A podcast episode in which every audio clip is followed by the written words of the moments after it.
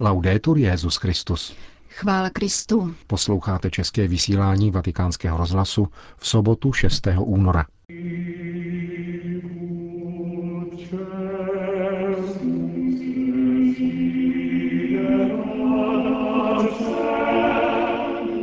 Petrův nástupce dnes přijal 80 tisíc poutníků z celého světa, včetně České republiky, kteří se scházejí v modlitevních skupinách Otce Pia z Pětrelčíny.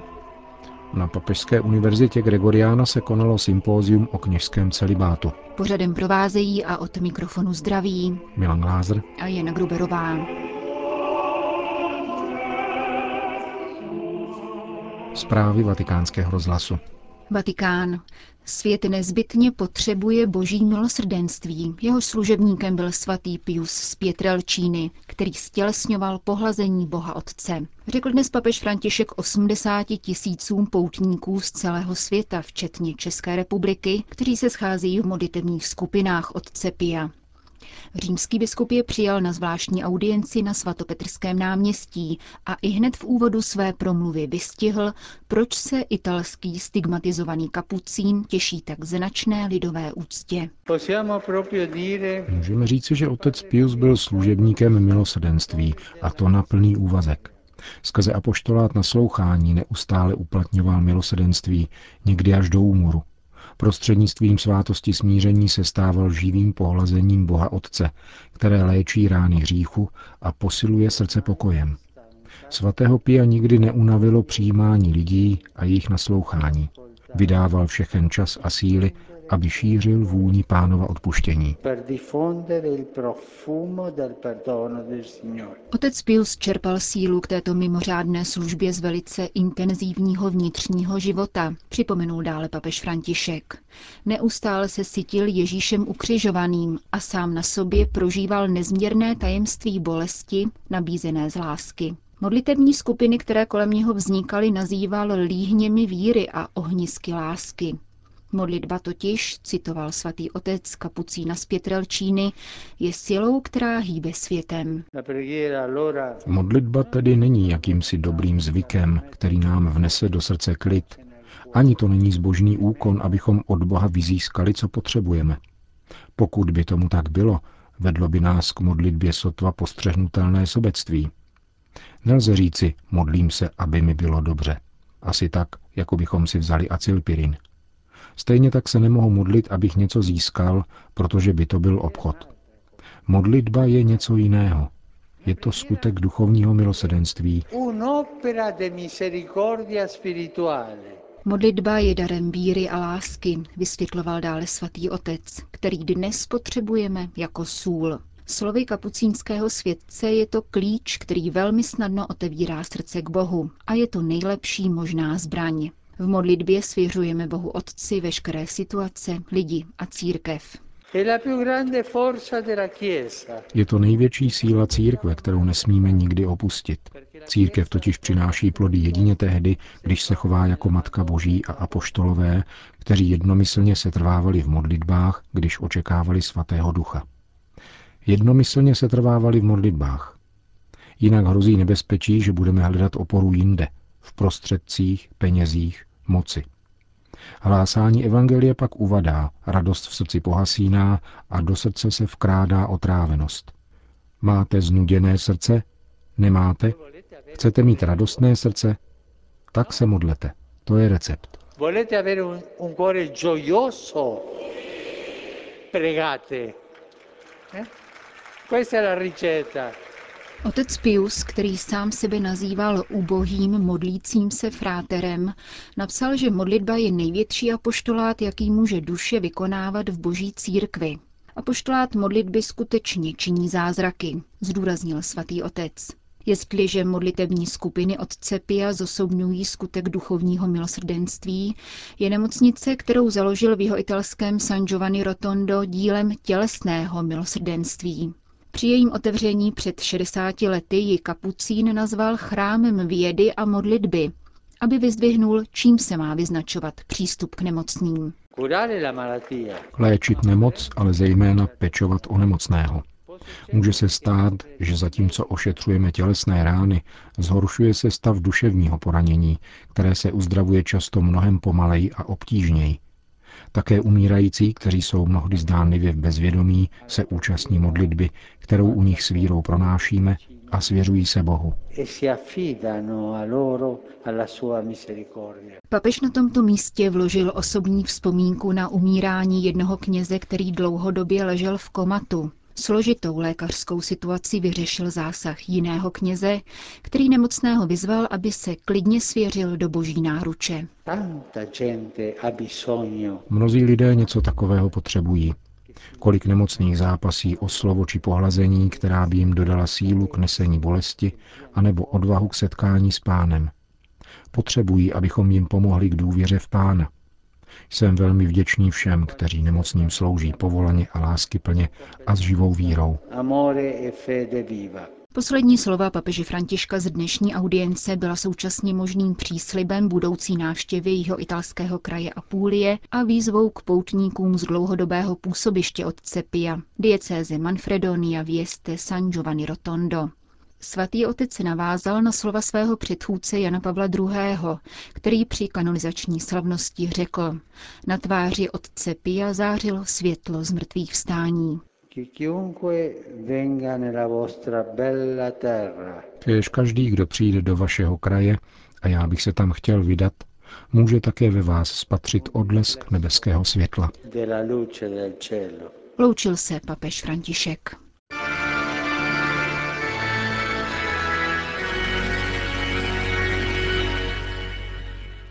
Vatikán. Na Papežské univerzitě Gregoriána bylo tuto sobotu zakončeno třídenní mezinárodní sympózium na téma Kněžský celibát – cesta svobody. Církev nikdy nevázala kněžství a celibát na dogmatické rovině, avšak uznává hlubokou hodnotu tohoto spojení, řekl kardinál Mark Oulet v úvodní přednášce. Celibát není dogma, ale dar, dodává prefekt Kongregace pro biskupy, který dále konstatoval, že po závratném poklesu věrohodnosti, který nastal po skandálech sexuálních zneužití, se téma celibátu stalo dnes důležitější než kdy jindy. V rozhovoru pro vatikánský rozhlas kardinál Oulet řekl. Církev potřebuje obnovu svého svědectví lásky ke Kristu a dosvědčovat ji mají především ti, kdo jsou povoláni následovat jej zblízka a hlásat Boží slovo. Toto slovo probouzí v srdcích Boží království, tedy víru. A je-li provázeno svědectvím života zasvěceného Kristu, má větší účinek. Celibát je tímto svědectvím, pokud je dobře žitý, tedy v modlitbě a sjednocení s Kristem, důsledností života. Latinská církev a církve východního obřadu mají poněkud odlišné pohledy. Lze je nějak skloubit? Ano, lze je skloubit velmi dobře. Ve východních obřadech katolické církve existuje tradice ženatých kněží, která nám říká, že celibát tu není proto, že by manželství bylo nečisté. Na druhé straně je třeba říci, že zreknout se manželství, abychom celé patřili Kristu, včetně identického životního stylu, je nezbytná hodnota katolické církve latinského obřadu, jež má tuto dlouhou tradici, kterou je třeba zachovat. Zmínili jste také problém sexuálních zneužití. Souvisí nějak celibát s těmito delikty? Odpověď dal monsignor Anatrela hned na začátku, když řekl, že tyto delikty nevyplývají z celibátu, protože jejich značná část, až 80%, byla spáchána muži, kteří jsou otcové rodin. Problémem tedy není celibát. Řekl kanadský kardinál Oulet. Zmíněný francouzský jezuita Tony Anatrela ve svém příspěvku poukázal na to, že celibát je charisma a konkrétní znamení úplného sebedarování Bohu ve službě jeho církvy. Nejedná se tedy o nedostatek či zákaz manželství pro kněze, níbrž o smysluplné životní rozhodnutí a způsob vyjádření naprosté příslušnosti k Bohu prostřednictvím vlastního těla, jak plyne z Ježíšových slov. Jsou takoví, kteří se manželství sami zřekli pro nebeské království. Celibát je proto součástí DNA kněžského povolání. Je praktikovatelný a většina kněží v něm žije spokojeně ve věrnosti slovu, které dali při svém svěcení, říká otec Anatrela, francouzský psychoanalytik a odborník na sociální psychiatrii. Na námitku, která tvrdí, že celibát je zdrojem nevyváženosti, frustrace a neuróz, otec Anatrela odpovídá. Celibát sám o sobě není příčinou žádné nerovnováhy. Pokud se takové příznaky objeví, pak jde o stav, který předcházel kněžskému svěcení. Proto se domnívám, že by neměly být přijímány ke kněžství osobnosti, které jsou z citového, pohlavního a vztahového hlediska nezralé. Právě tato dimenze osobnosti je jedním z problematických aspektů formace budoucích kněží. Podobně se francouzský psychoanalytik vyslovuje k námitce, že citové osamocení způsobené celibátem je příčinou vyhledávání sexuálních vztahů, po případě úchylek či útěku k alkoholu a podobně. Obavy ze samoty, říká otec Anatrela, jsou příznakem strachu ze sebe a ze samotného života se sebou samým. Ani tyto obavy však nevyplývají z rozhodnutí pro celibát, nýbrž z nedostatku schopnosti dotyčného žít se sebou samým. A navíc žádné sexuální zneužití nezletilých nesouvisí s celibátem.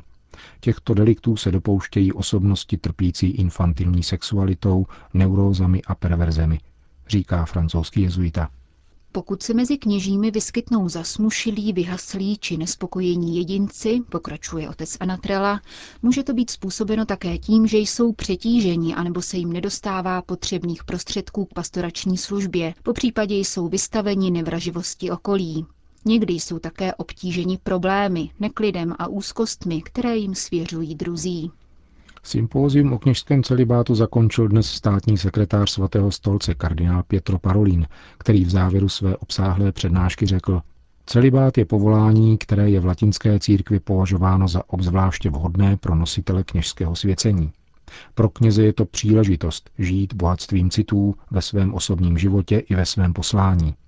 Není to absence hlubokých vztahů, nýbrž prostor pro ně. Je to cesta svobody, kterou se učedník, kněz, ubírá spolu s Kristem, podporován a uživován jeho milostí k užitku církve a světa.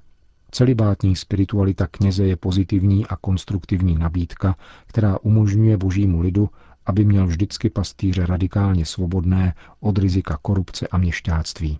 Kardinál Parolin se vyjádřil také k situaci nedostatku kněží v některých zeměpisných oblastech, čímž se občas zdůvodňuje potřeba tzv. viry probáty, tedy svěcení ženatých mužů. Italský kardinál připomněl, že katolická církev nikdy nenutila východním církvím kněžský celibát a na druhé straně v průběhu dějin také povolovala výjimky, jako v případě luteránských, kalvínských či anglikánských pastorů, kteří vstoupili do plného společenství katolické církve a dostalo se jim dispenzu k přijetí svátosti kněžství. Došlo k tomu již v roce 1951 za papeže Pia XII. a naposledy v roce 2009 za Benedikta XVI. pro anglikánské kněze, kteří přistoupili ke katolické církvi. Také papež František dekretem Pontificia Precepta de Clero Uxorato Orientali umožnil, aby ženatí kněží východních obřadů, kteří emigrovali z Blízkého východu, mohli působit v křesťanských společenstvích diaspory a tedy mimo svá tradiční teritoria. I když problematika případného svěcení tzv. víry probáty není bezvýznamná, řekl dále vatikánský státní sekretář, není třeba přijímat řešení ukvapeně a když, tak jen na základě naléhavé potřeby. Zůstává rovněž pravdou, že požadavky evangelizace spolu s dějinami a mnohotvárnými tradicemi církve ponechávají možnost k legitimní diskuzi, je-li motivována hlásáním evangelia a vedena konstruktivně, avšak se stálým zřetelem na krásu a vznešenost celibátní volby. Celibát je totiž dar, který vyžaduje, aby byl přijat a opatrován s radostnou vytrvalostí, aby mohl přinést hojnost ovoce.